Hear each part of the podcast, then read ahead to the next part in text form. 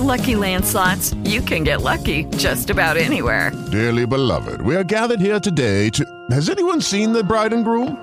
Sorry, sorry, we're here. We were getting lucky in the limo and we lost track of time. No, Lucky Land Casino, with cash prizes that add up quicker than a guest registry. In that case, I pronounce you lucky. Play for free at LuckyLandSlots.com. Daily bonuses are waiting. No purchase necessary. Void where prohibited by law. 18 plus. Terms and conditions apply. See website for details. Blog Talk Radio.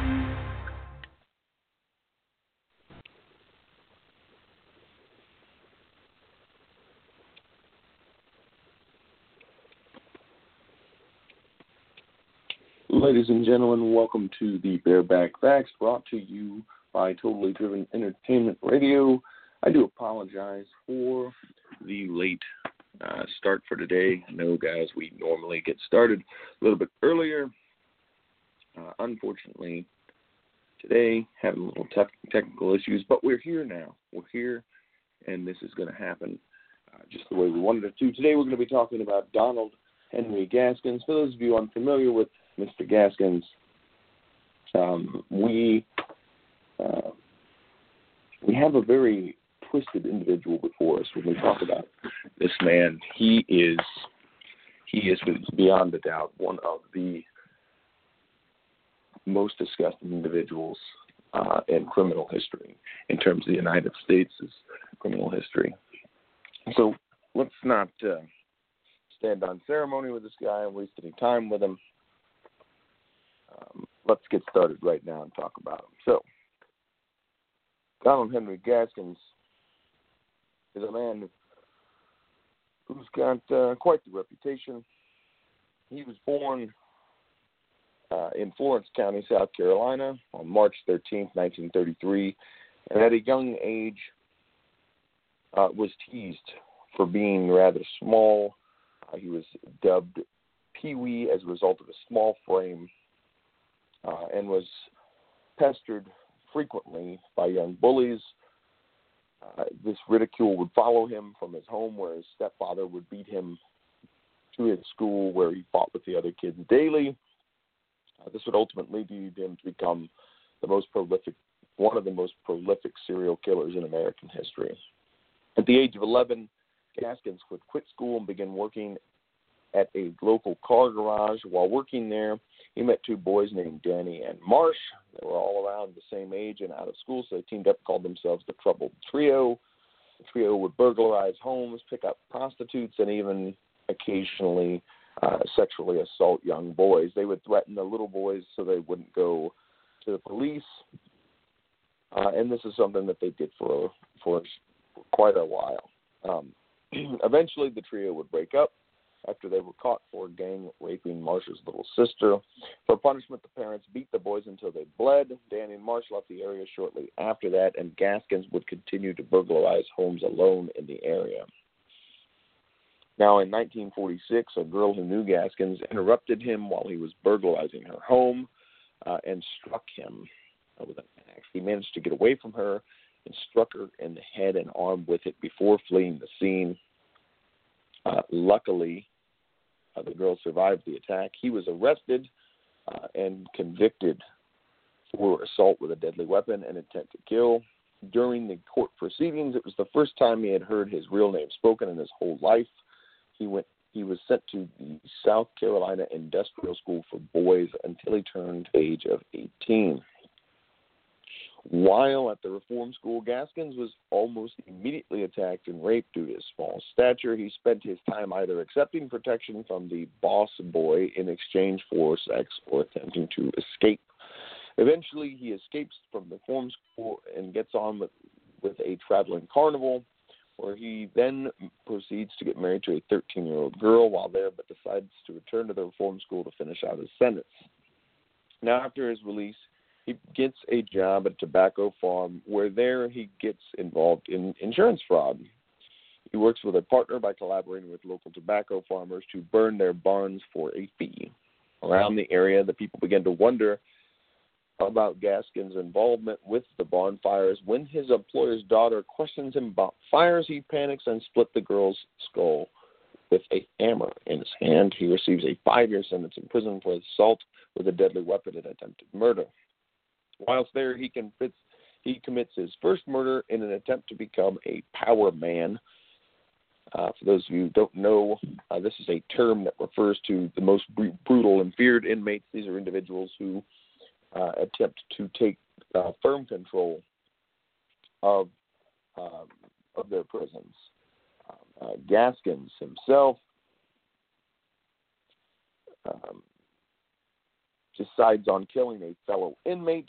Uh, he believes that this would be enough to keep the other inmates from messing with him. He is found guilty of manslaughter and sentenced to six months of solitary confinement. But he accomplishes his goal of becoming a power man.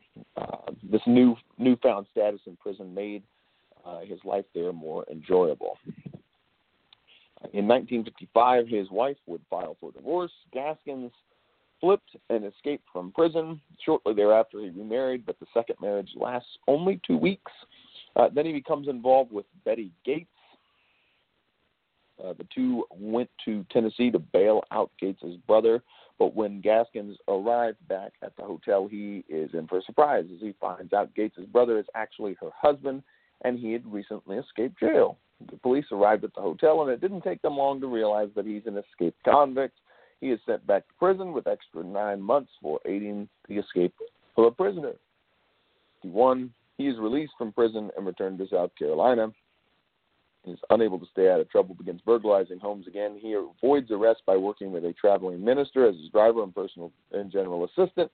Uh, this is an easy way that Gaskins should travel from town to town while burglarizing homes and would make his crimes harder to trace.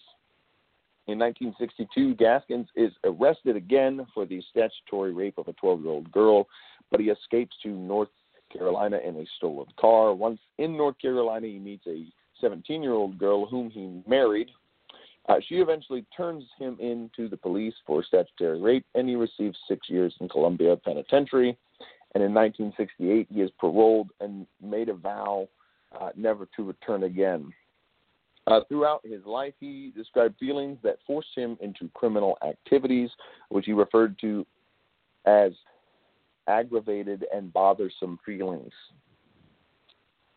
Uh, in September of 1969, he found relief from these feelings. Gaskins picked up a female hitchhiker in North Carolina and became angry when she laughed at his sexual propositions.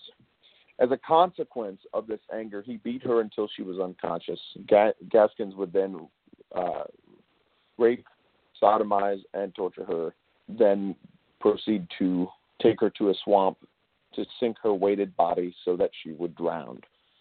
Uh, in his his process of rape, torture, and murder was described by Gaskins as a vision into the bothersome feelings that he possessed. He experienced these throughout his life, satisfying them became his driving force in life. He mastered the skill of torture, often keeping his injured victims alive for days. Sometimes he would cannibalize their severed body parts and either make them watch him eat them in horror or join him in the devouring of their body parts. Gaskins preferred female victims, but it didn't stop him from doing the same things to males that he happened upon. By 1975, he it is estimated had found 80 boys and girls along the highways of North in North Carolina and the rest of the southern United States and killed them. He considered these highway murders as weekend recreation and thought killing his personal acquaintances were serious murders, as opposed to the more fun ones uh, of people that he didn't necessarily know. Some of the serious murders included his 15 year old niece and her best friend, whom he both lured off to an abandoned house where he proceeded to beat, rape, and drown both of them. Although Gaskins had a reputation for being explosive, some people in town just thought he was a mentally disturbed individual. Most tried to avoid being around him. Some actually uh, liked him and considered him as their friend. Uh, one person uh, who considered Gaskins to be a friend was Doreen Dempsey, a mother of a two year old baby girl who was pregnant with her second child at the time of her death. She happened to be leaving town and decided to get a ride to the bus station from her old friend.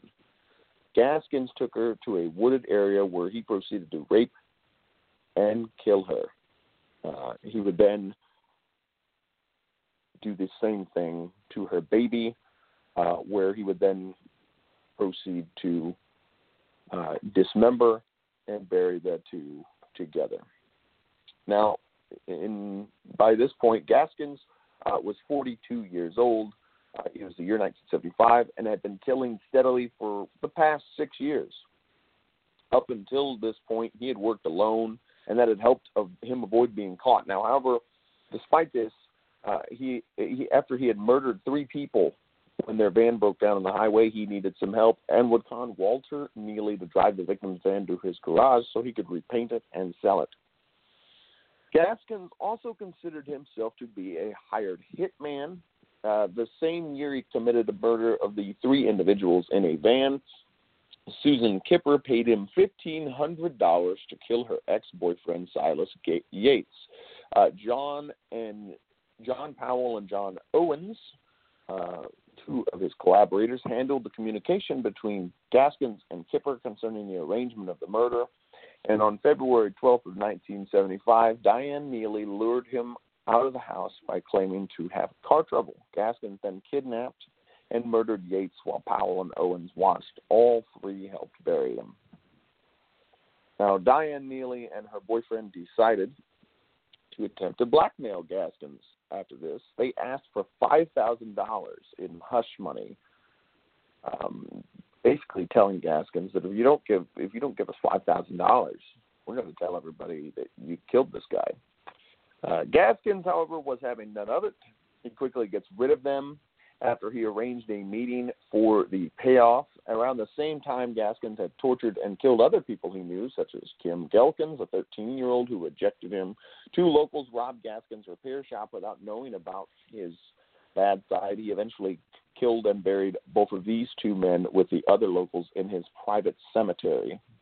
This is a man um, that simply was not one to be crossed by anyone.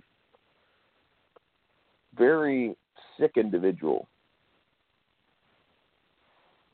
uh, who, you know, honestly just spent so much time uh, performing these heinous crimes. So we have uh, we have Gaskins again performing this murder. Uh, Neely, one of these individuals uh, that he had murdered, after searching his apartment, they found clothing that had been worn by Ghelkins. Uh, Gaskins indicted, was indicted uh, for contributing to the delinquency of a minor. Uh, this takes place after the disappearance of Tim Ghelkins. Uh, the authorities at this point had become incredibly suspicious of Gaskins. Um, a lot of people, obviously, by this point, had seen Gaskins with people that were starting to go missing, and they were the last people uh, that he was the last one to be seen with some of these people. This you would have thought would have made him a suspect a lot earlier, but at this point, he is now incredibly suspect. Um, now, he had prior to being brought in by the authorities had called Mr. A Mr. Walter Neely to help him bury uh, the body of the two individuals who had attempted to rob his shop.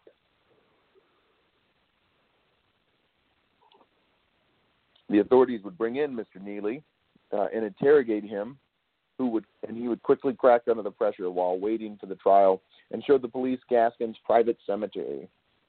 In this cemetery, they found the bodies of the following: uh, Sellers, Sellers, Judy, Howard, Diane Neely, Johnny Knight, Dennis Bellamy, Doreen Dempsey, and her child. Uh, they just found quite a few bodies at this point. Uh, these are the names of but a few, uh, mainly the ones that they could identify. 27th, 1976, Gaskins and Walter Neely were charged with eight counts of murder. Uh, on May 24th, 1976, a jury convicts Gaskins of the murder of Dennis Bellamy, and he is sentenced to death. Uh, in an attempt to avoid additional death sentences, he later confessed to seven more murders. Now, why you need to avoid, uh, you know, additional death sentences after you're going to die anyway. uh, kind of at this point a moot point. You're going to die, um, but that's how the system works. Uh, in 19 in November of 1976, the Supreme Court ruled that the death penalty was unconstitutional. Uh, so his death sentence was converted to life with seven consecutive life sentences. In 1978, the death penalty was restored. This, however, didn't mean anything to Gaskins until he was caught and found guilty for being paid uh, to murder a fellow prisoner named Rudolph Tyner. This conviction caused him to receive uh, a death sentence. Now, he began confessing for other murders to avoid the electric chair. Uh, if these confessions proved to be true, then he would be the worst killer in South Carolina's history. Uh, he admitted to the murder of an individual by the name of Peggy Cuttino, but prosecutors had already charged and sentenced William Pierce to life in prison for that murder, so his confession was rejected. Now, over the last few months of his life, Gaskins worked with author Wilton Earle tirelessly on his book Final Truth. Now, this book was published in 1993 and discussed the murders and the bothersome feelings that Gaskins felt throughout his life. On the day of his execution, he cut his wrists in an attempt, a final last ditch attempt to avoid the electric chair. This is a man who did everything possible to attempt to avoid just being brought to justice. Now, on the day of his execution, uh, he attempts this, and it fails. Gaskins is placed in the electric chair with stitched arms and pronounced dead by electric, electrocution on September 6, 1991.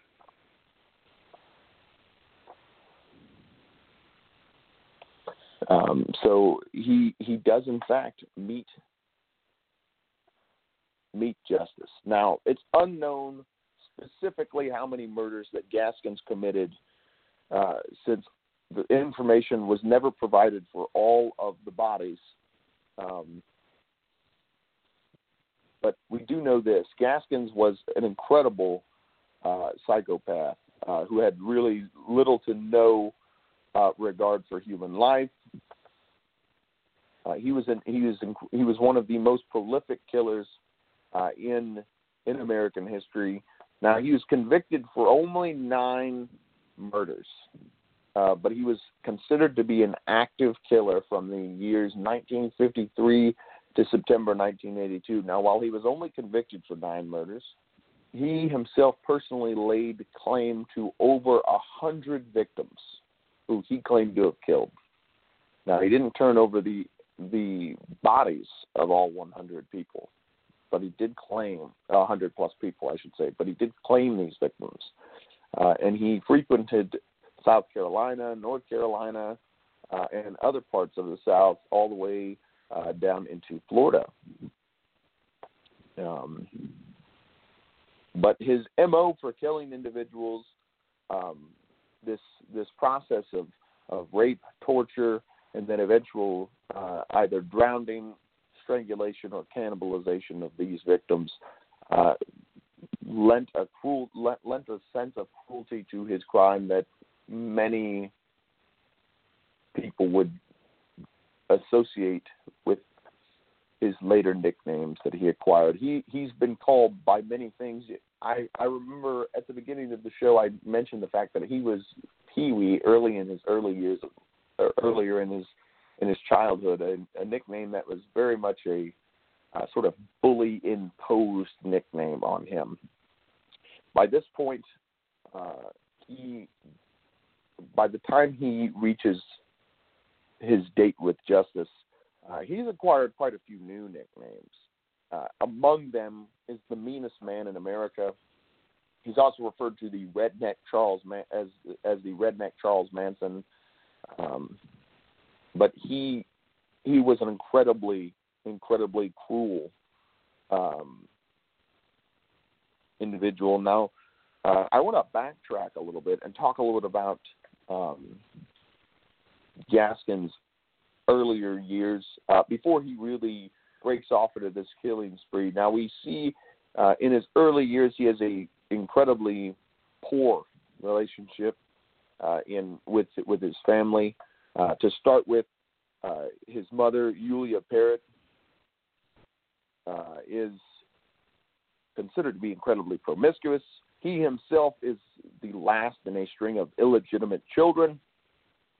His early life is characterized by a great deal of by a great deal of neglect. His mother provides absolutely no supervision in his formative years.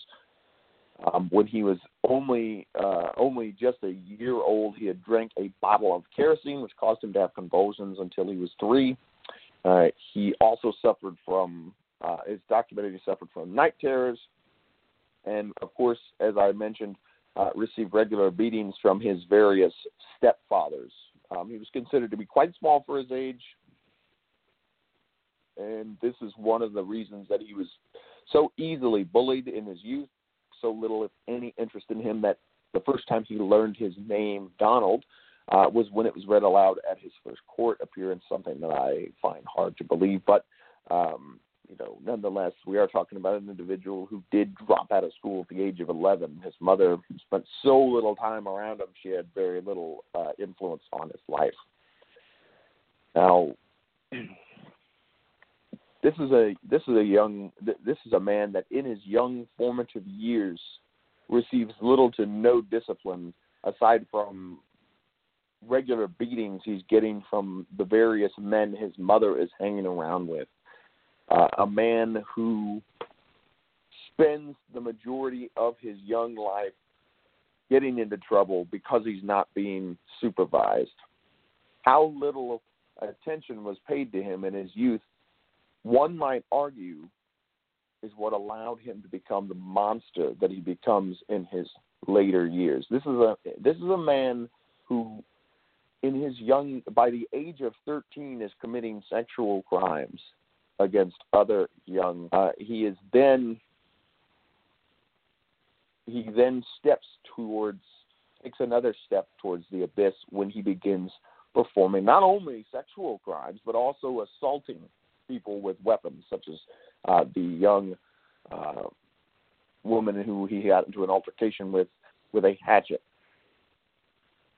Um, now, of course, we mentioned the fact that in his young years he is eventually arrested and identified along with his friends, placed in a reformatory, where again he receives very little supervision, despite the fact that he's in this reformatory for committing uh, a particularly heinous crime. Uh, he receives very little supervision, and this allows him to be raped by his fellow inmates. Um, uh, and he also manages to escape. Uh, he's he's paid so little attention to that he's actually able to escape this reformatory uh, before voluntarily returning to complete his sentence and being released at the age of 18 in 1951. So uh, this is this is somebody who slips under the cracks for quite a while in this even in the system he slips in the under the cracks uh, and the result is catastrophic is the the results of this man slipping under the slipping through the cracks uh, so to speak you know falling under the radar early in his life despite the heinous acts that he committed in his youth uh, he's he sort of falls under the radar with the authorities and the results are devastating he manages he he goes on a prolific killing spree that spans uh, nearly three decades. Uh, something that's you know unheard of now. Um, very one of the interesting things about Mr. Gaskins uh, specifically is the fact that his killing spree doesn't stop when he's imprisoned. He he is still manages, even though he's in jail, he manages to kill people. Uh, I mentioned the fact that uh, he's he's imprisoned in 1953 and charged with attempted murder uh, after using a hammer to attack a teenage girl who who he had claimed had insulted him. Now this this you would think would have netted him quite a while in jail. He's sentenced to six years imprisonment at the Central Correction Correctional Institute. But after and after being, you know, assaulted, raped, owned in prison, uh, he earns he earns respect by killing the most feared man in the prison, Hazel Brazell. Uh, as a result, he receives another three extra years in prison, but from that point on, uh, becomes an incredibly violent and aggressive individual. Uh, and he escapes from prison in 1955 by hiding in the back of a garbage truck and fleeing to Florida, where he takes employment with, and this is the point where he takes employment with a traveling caravan and is rearrested, uh, remanded to custody, and paroled again in August of 1961. So even when he is in jail, he still uh, is performing violent acts against people. He goes to jail. He's he's being you know ideally he's under a little bit more supervision at this point, and he kills the most feared man in the prison, for which by the way he only receives three extra years in jail, which you would think you would receive a little bit more than three years for murdering a guy in jail. You're, I mean, you you are in jail for attempted murder, and then you full scale murder somebody, and you you only get oh, that's only three years. So one one of the themes we're seeing here uh, with Mr. Gaskins is the fact that uh, the justice system had some uh, real shortcomings uh, for much of his life, allowing him to sort of get out uh, again and again, despite the fact that he's a particularly violent criminal. it also shows that this also shows something else that I think is particularly interesting. Uh, particularly interesting is how do we how do we identify these violent individuals? How do we know what we have when we get these guys? Um, how do we prevent this kind of thing from happening? Now, clearly, attempted murder of that young young lady uh, who had assaulted him, and then the subsequent murder of uh, of an inmate, he probably should have not been able to get out of jail. But nonetheless, uh, because of the shortcomings of the system, he's able to do so. He's paroled uh, and immediately uh, reverts back to committing crimes, uh, starting with burglaries and selling stolen property, uh, and and then eventually rape uh, a, a crime that he became uh, very familiar with in his youth. He's rearrested in Georgia and sentenced to eight years of imprisonment and paroled in November of 1968. Uh, upon his release, he moves to Sumter and begins working with Fort Roofing Company. His first non prison related murder victim was a hitchhiker whom he tortured and murdered in September of 1969. Uh, we mentioned this in his own memoirs, he is famously quoted as saying that all I could think about is how I could do anything I wanted to her. Uh, this hitchhiker was to be the first of many he would pick up and kill while driving around the coastal highways of the American South. And he classified these victims as coastal kills, both people, uh, people both male and female, whom he killed purely for his pleasure uh, of course, I, I mentioned the fact that he killed individuals that he knew uh, and considered these to be serious murders. These are the people that uh, were serious because he knew them. Uh, on average, approximately once every six weeks, uh, and when he went hunting to quell his feelings of bothersomeness, uh, he would often torture and mutilate his victims while attempting to keep them alive for as long as possible. Uh, he confessed to not only killing his victims using a variety of methods, including stabbing, suffocation, mutilation, uh, and of course, as I mentioned before, uh, cannibalization while they are actually alive, uh, also force feeding individuals parts of their bodies. Uh, he confessed to killing 80 to 90 such victims, although his claims uh, to have committed any coastal kills have never been fully substantiated. Uh, in the autobiography I mentioned, F- Final Truth, uh, Gaskins claims to have committed coastal kills every six weeks, yet contradicts his claims later in the book by stating he felt the overpowering need to seek and commit uh, a, a kill by the 10th date of each calendar month. I'm not really sure uh, what the significance of that would be, uh, but uh, apparently he was a madman with some methods to his madness. Uh, now, in 1970, November of 1970, Gaskins committed the first of his so called serious murders, which were murders of people he knew and killed for personal reasons. And I mentioned he killed his own niece, Janice Kirby, uh, who and her her friend Patricia Ann Alsbrook, both of whom were young teenagers at the time, both of whom he beats to death after attempting to assault them sexually in South Carolina. Other serious murder victims uh, were killed for a variety of reasons because they had either mocked, attempted to blackmail him, owed him money, or because they had stolen from him, or just because Gaskins had been paid to kill them. Alternatively, because Gaskins felt like killing them. Unlike his coastal kills, Gaskins simply executed these victims, usually by shooting them before burying them along the coastal areas of South Carolina. In 1973, uh, he committed one of his most gruesome murders when he raped and murdered two of his neighbors, Doreen Dempsey, uh, who was, of course, as I mentioned before, pregnant, and her two year old daughter. Now, nobody suspected that Gaskins was was a sadistic serial killer. Although how they didn't suspect that he was a sadistic serial killer is sort of confusing to me, since he had already been arrested and imprisoned and committed murders while in jail. Uh, this is one of those times where you have to say, really, nobody thought this guy was crazy that he might be a murderer. Um, wow. Okay. Uh, so, in at this point, uh, there were some that knew uh, he was prepared to commit murder for a reasonable reward, but nobody suspected that Gaskins was a was a sadistic serial killer who was just a really crazy bad guy. Uh, they just knew that if you if you paid the right amount of money, Gaskins might kill somebody for you.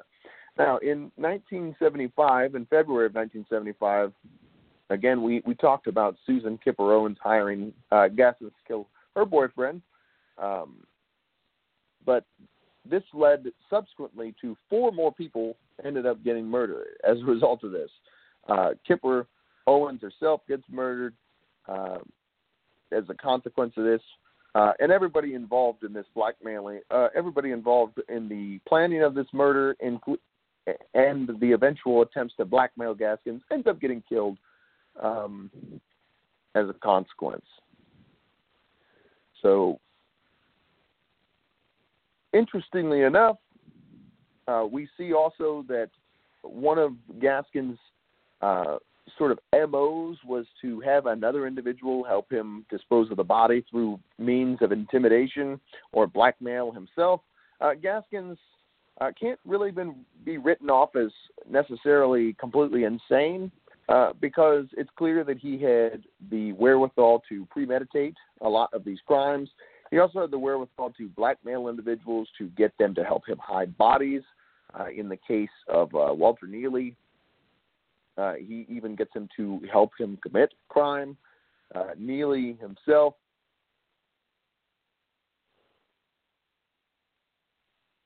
during his confession states to police that Gaskins had confided in him to having killed several people who had been listed, listed as missing persons during the previous five years and it indicated to them him where they were buried. Uh, and Gaskins, of course, in, in December of 1975, would lead police to the land he owned in Prospect, where they discovered the bodies of eight of his victims. Uh, now, one one thing that is again I want to circle back to is important to remember is uh, this is a, a scenario in which you know authorities don't seem to know what to do with this guy uh, for much of his early life. This is a guy who is performing violent acts early in his life, violent acts against young people, uh, and still uh, is given chance after chance to, you know, escape, uh, escape justice on multiple occasions. Uh, now I don't know whether or not they were having issues during this time with you know the the prisons being full. But it seems to me that a guy like Gaskins shouldn't have been able to get out of jail so many times. Uh, probably after you kill another inmate, after you're in jail for attempted murder, you probably don't get out of jail. That's kind of like let's let's make sure that doesn't happen anymore, right? Uh, you probably don't need to get out of jail after that because you've already determined that you've you've not only tried to kill somebody, but then you do kill somebody. so now that we know that you are going to murder people, probably shouldn't let you out of jail. But it seems that in this case, uh, the authorities don't seem to think it's important enough to pay attention to, and as a consequence, uh, a lot more people end up dead that probably didn't have to die uh, because Gaskins wouldn't have been able to murder them had he stayed in jail and never seen the light of day.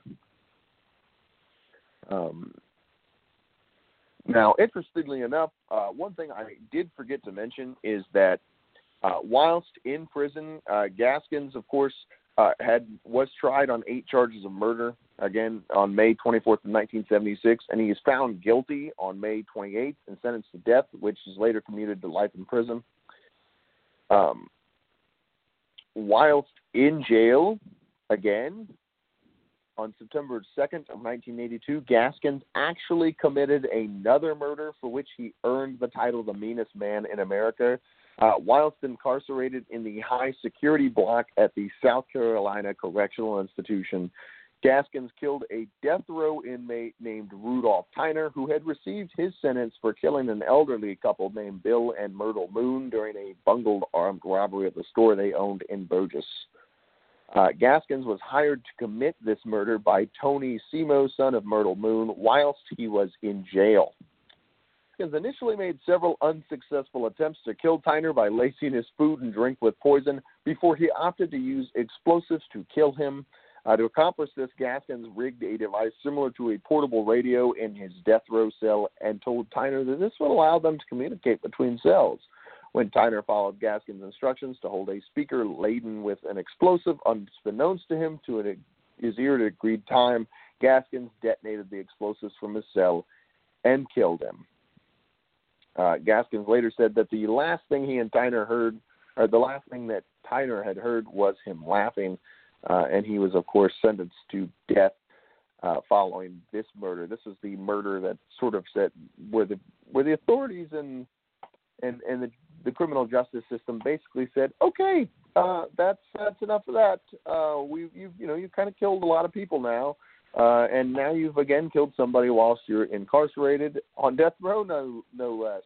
Uh, so he subsequently robbed. He, he essentially and ostensibly robbed the hangman of his prize at this time. Uh, so they've got to replace it, and they're going to replace it with him. Again, I mentioned the fact that Gaskins told his life story to a journalist named Wilton Earle. He claimed to have committed between 100 and 110 murders, including that of Margaret Craig Cuttino, although, again, um, the, who is the 13 year old daughter of the South Carolina State Senator James Cuttino Jr. Uh, law enforcement sources, however, found his claims impossible to verify. He is, of course, executed on September 6, 1991 at 1 a.m. and is the fourth person to die in the electric chair after the death penalty was reinstated in South Carolina in 1977. Uh, hours before he is escorted to the electric chair, of course, uh, he had attempted to kill himself by slicing his wrist with a razor blade. He had, with a razor blade he previously had swallowed the previous week, uh, and then coughed up. Uh, and his last words uh, were, "I'll let my lawyers talk for me. I'm ready to go. Uh, so a man uh, who really attempted to sort of elude justice, but at the same time, throughout his life, clumsily really did a terrible job of doing so. Uh, he didn't. Uh, he didn't do a particularly good job of staying out of the out of the criminal justice system, but does but does attempt to sort of escape uh, justice once he's incarcerated. So this is Don, Donald Henry Gaskins' real legacy. Uh, the real legacy of, of, of Gaskins is uh, the fear in which he inspired a generation, uh, an entire generation of people uh, who now had to become incredibly terrified by the prospect of travel, had to become incredibly terrified by the prospect of the whole idea of hitchhiking. Uh, Gaskins was also for those of you who don't know, dubbed the Hitchhiker Killer, famously the inspiration behind movies, um, behind several films.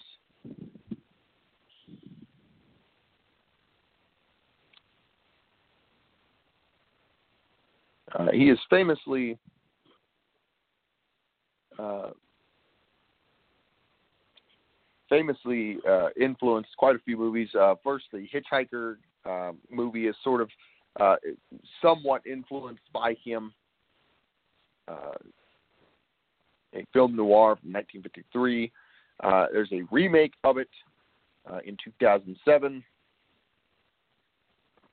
Um, these are somewhat influenced by the fact uh, that Gaskins killed people while they were hitchhiking, but also Gaskins has has a bound uh, impact, one might say, on the criminal justice system. Uh, his actions whilst being imprisoned, uh, demonstrated the ineffectual aspects of the criminal justice system, particularly in South Carolina, uh, which is one one might say one of the reasons why you see uh, a repeal of the death sentence in in South Carolina, a reinstatement, I should say, of the death death sentence in South Carolina, uh, because at that point in time, uh, Gaskins was an individual who they had no idea what to do with. I mean, they they they tried isolation, and clearly that didn't work. Uh, they tried general, po- you know, imprisoning him with the general population. They tried uh, reform through through his prison prison sentences. Uh, they tried isolation. They tried every other means of attempting to sort of keep him contained and get him to reform in his later years, and yet none of that worked. Uh, he still was intent on killing people, even when he was in jail. Uh, particularly interesting thing about Gaskins is how incredibly vicious this man was. Uh, you think about some of the some of the more famous criminals. We think of individuals, uh, you know, when we think of serial killers in in, in history, we, we tend to lean towards guys like Dahmer or Gacy, uh, who are clearly not only just uh, you know at times cruel, but also very sick, uh, sick individuals who you know, we, we see them as being, you know, more or less not only driven to murder people, but also really kind of off, right? Uh, mentally, we we question their faculties. But in the case of, of Donald Henry Gaskins, it's hard for us to question his faculties uh, because he's he's completely aware that he's committing these crimes. He there's no you know there's no blackout claims, none of that. This is a man who re- essentially makes no defense for his actions. Uh, he, he basically kills people, assault, you know, viciously assaults people and kills people, and has no qualms about it. Uh, you know, what's truly terrifying about this guy is that uh, here is an individual who is incredibly violent, uh, is you know, is brought up in an in an environment of violence, uh, and is has no problem killing somebody even over the slightest slightest perception of a grudge, and yet he's able to slip through the cracks and and kill so many people because uh, you know people for some reason just didn't think that this guy in his earlier years was that you know oh yeah he's just a he's a he's a bad guy but he's not that bad right? He's not that terrible. Uh, wrong again guys. Uh, this is a this is an example of a truly truly uh, cruel individual. Uh, so the moniker of the meanest man in America truly fits uh, Donald Henry Gaskins because he is he was an incredibly cruel man um, who had no no sense of of mercy or remorse for anything that he did. He does not weep uh, when when being brought to justice. Uh, if anything, even his attempt to kill himself, one might even perceive that to be out of spite rather than uh, rather than remorse. Uh, his his attempts to kill himself were simply so that he could avoid personally the discomfiture of having to sit in the electric chair or having to uh, really be on display and, and quote unquote brought to justice. In his mind, uh, Gaskins didn't care about about this concept of justice. He didn't care about whether or not uh, what he did was wrong. He did the things that he did, and he didn't feel anything uh, bad about it. He didn't have any qualms about doing what he did. He killed these individuals. He raped them. He tortured them, uh, and and brutally, you know, and in often brutal fashion. And so his attempts to sort of uh, cheat cheat the hangman, so to speak, by killing himself are more or less his own attempts to circumvent the justice system once again. Uh, his own attempt to to sort of escape justice. Like, oh, I don't want to. In his mind, he didn't want to have to face and, and acknowledge, uh, you know, there was somebody that could tell him that what he did was wrong because he knew what he did was wrong. He just didn't care. Uh, so uh, Gaskins, again, you know, we have so many situations uh, in his life where he is just unimaginably cruel. Uh, we see the individ. We, we, see, for a key example, we can point to is his murder of Tyner. Is Tyner a saint? Absolutely not. Rudolph Tyner was on death row. He had killed, you know, for for killing an elderly couple. So he's clearly a deplorable individual, and yet Gaskins recounts that the, that he was laughing when he knew he was going to kill Tyner. He was laughing about it. Uh, the last thing that Tyner heard was me laughing. Um, in the in the words of Gaskins himself, uh, this the last thing he heard was me laughing. Um, you know, and and you see that this is a guy with such a with such a fragile ego. Talk about a guy who uh, has a fragile ego. This guy murdered somebody because he thought they insulted them, not because they did, because he thought they did. Uh, you know, this is a it's kind of a problem, right? Uh, a, a guy who thinks he was insulted, so he kills people because he thinks he was insulted. Very confusing uh, situation there for me. Oh, I thought they insulted me, so I murdered them. Uh, you know, and to make matters uh, even more complex, uh, in the case of Donald Henry Gaskins, he's a very unique. He's very unique even as ser- as far as serial killers goes because here you have a guy whose general mo is to sort of abscond, abscond with people uh, privately and murder them. You know, when we think about when we think about serial killers, there's something very private about their methodology, right? Uh, you know, they don't necessarily kill people right there in the middle of the street where people can see it happen. Uh, you know, there's a sense of discretion. Uh, Gaskins is an individual where you kind of wonder, like, why didn't people put two and two together a lot sooner on this guy? Well, we realized one of the reasons why they didn't put two and two together much sooner on Donald Henry Gaskins is because people were hiring him for his services to murder people. Um, you know, we see even in his even in his biography and various accounts by people that know him, including uh, the man who, you know, is responsible essentially for his uh, for his arrest, Walter Neely, his criminal associate. Uh, that people knew Gaskins as somebody you didn't cross, and somebody you could come to to have somebody murdered. Uh, which is the exact reason why uh, Susan Kipper Owens, of course, uh, approaches him in the first place because she had heard that he would kill people for money. Uh, who she heard this from, we don't know. But we do know that Gaskins had uh, a reputation as being a man who was prepared to commit murder for a reasonable reward. Uh, not, you know, and again, we, from Gaskins himself, we get this, we get this, we get the sense that uh, you know he's already being rewarded for killing people.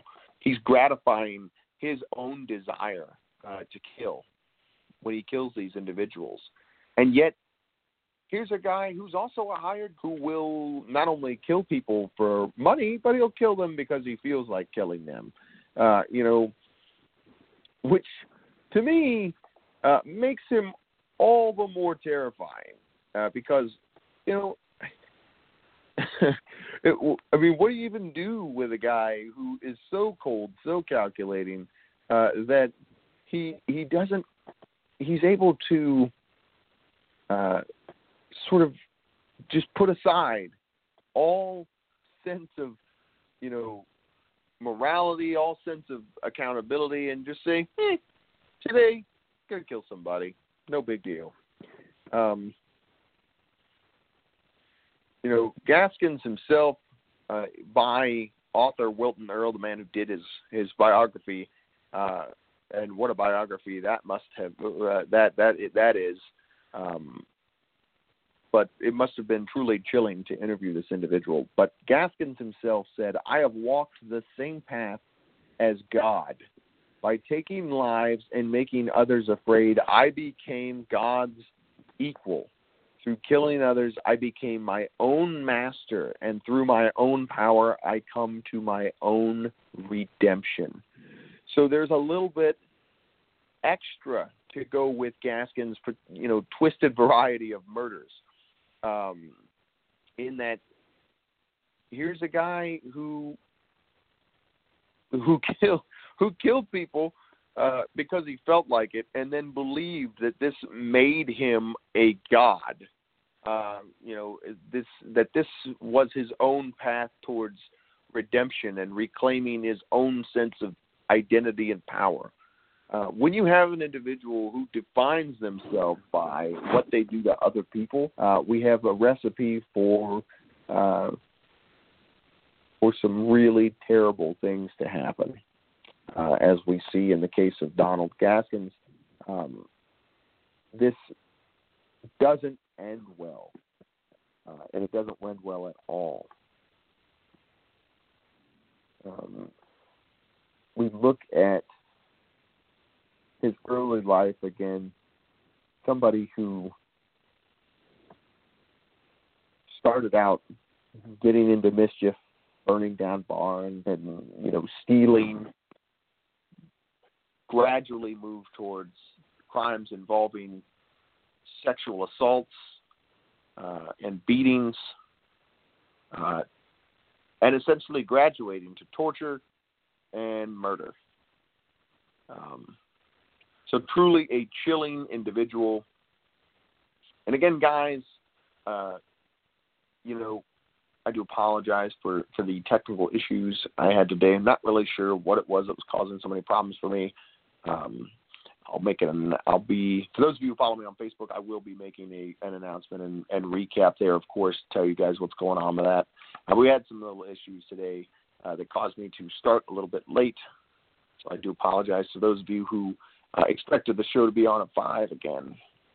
Uh, glad this it is it is one one benefit here is that I do have this three hour time slot, so it is quite helpful um, when I do have these technical issues to know that I'm still going to be able to give you guys a decent quality show. So hopefully next week we won't have so many problems. Um, not really sure what's going on with that. Um, but in in summation, uh, this has been uh, this has been uh, coverage of uh, Donald Gaskins. Now, um, we don't know for sure uh, if everything that Gaskins confessed to in his uh, confessional with uh, Wilton Earle was true. Uh, the final truth, we don't, we're not entirely sure if everything he, he confessed to was true, or if it was just his desire to become known as one of the most prolific serial killers in U.S. history. Uh, again, he claimed to have killed, claimed to have killed uh, over a hundred people but he never showed authorities where all the bodies were located. Uh, so some there there are many who who have their doubts about Gaskins. There are many who say that he was never beaten as a child, but was given tremendous love and attention. Others who say he was actually responsible for uh, for killing is also an area of debate, since proof of several of his confessed murders was never found. Uh, one fact, however, cannot be disputed, and that is the fact that Gaskins is a psychopath uh, from a very early age, uh, and he had no regard for any human life but his own. Uh, he demonstrates that he has no regard for anybody's feelings, anybody's safety but his own.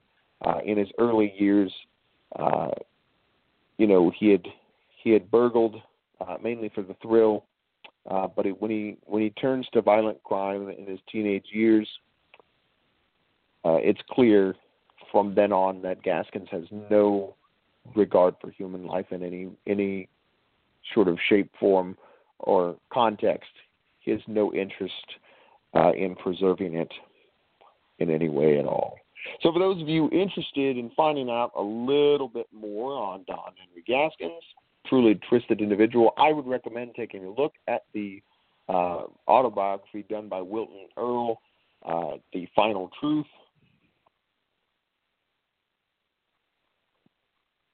Uh, the autobiography of a mass murderer. You might also look at Donald Gaskins' True Crime by Evil Killers. Um, and then, of course, uh, Donald Donald Gaskins' The Meanest Man in America uh, by Jack Rosewood, uh, Historical Serial Killers and Murders. Um, so that's a that's a great start for those of you interested in looking into this uh, tremendously twisted uh, individual. Uh, definitely a guy who earned his nickname as the most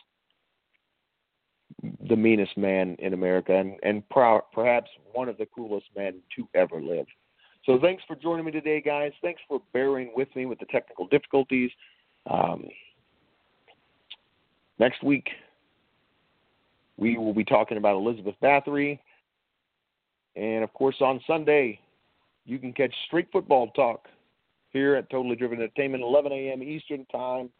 Uh, it'll be Teddy the Bear Tate and me, Daileas Big D Duclo, hosting the show. Thanks for tuning in today, guys. And again, as always, I thank you for your patience and your time. And I'll catch you guys very soon. Lucky Land Casino asking people what's the weirdest place you've gotten lucky? Lucky? In line at the deli, I guess? Aha, in my dentist's office. More than once, actually. Do I have to say? Yes, you do. In the car before my kids' PTA meeting. Really? Yes. Excuse me, what's the weirdest place you've gotten lucky? I never win and tell. Well, there you have it. You can get lucky anywhere playing at LuckyLandSlots.com. Play for free right now. Are you feeling lucky? No purchase necessary. Void where prohibited by law. 18 plus. Terms and conditions apply. See website for details.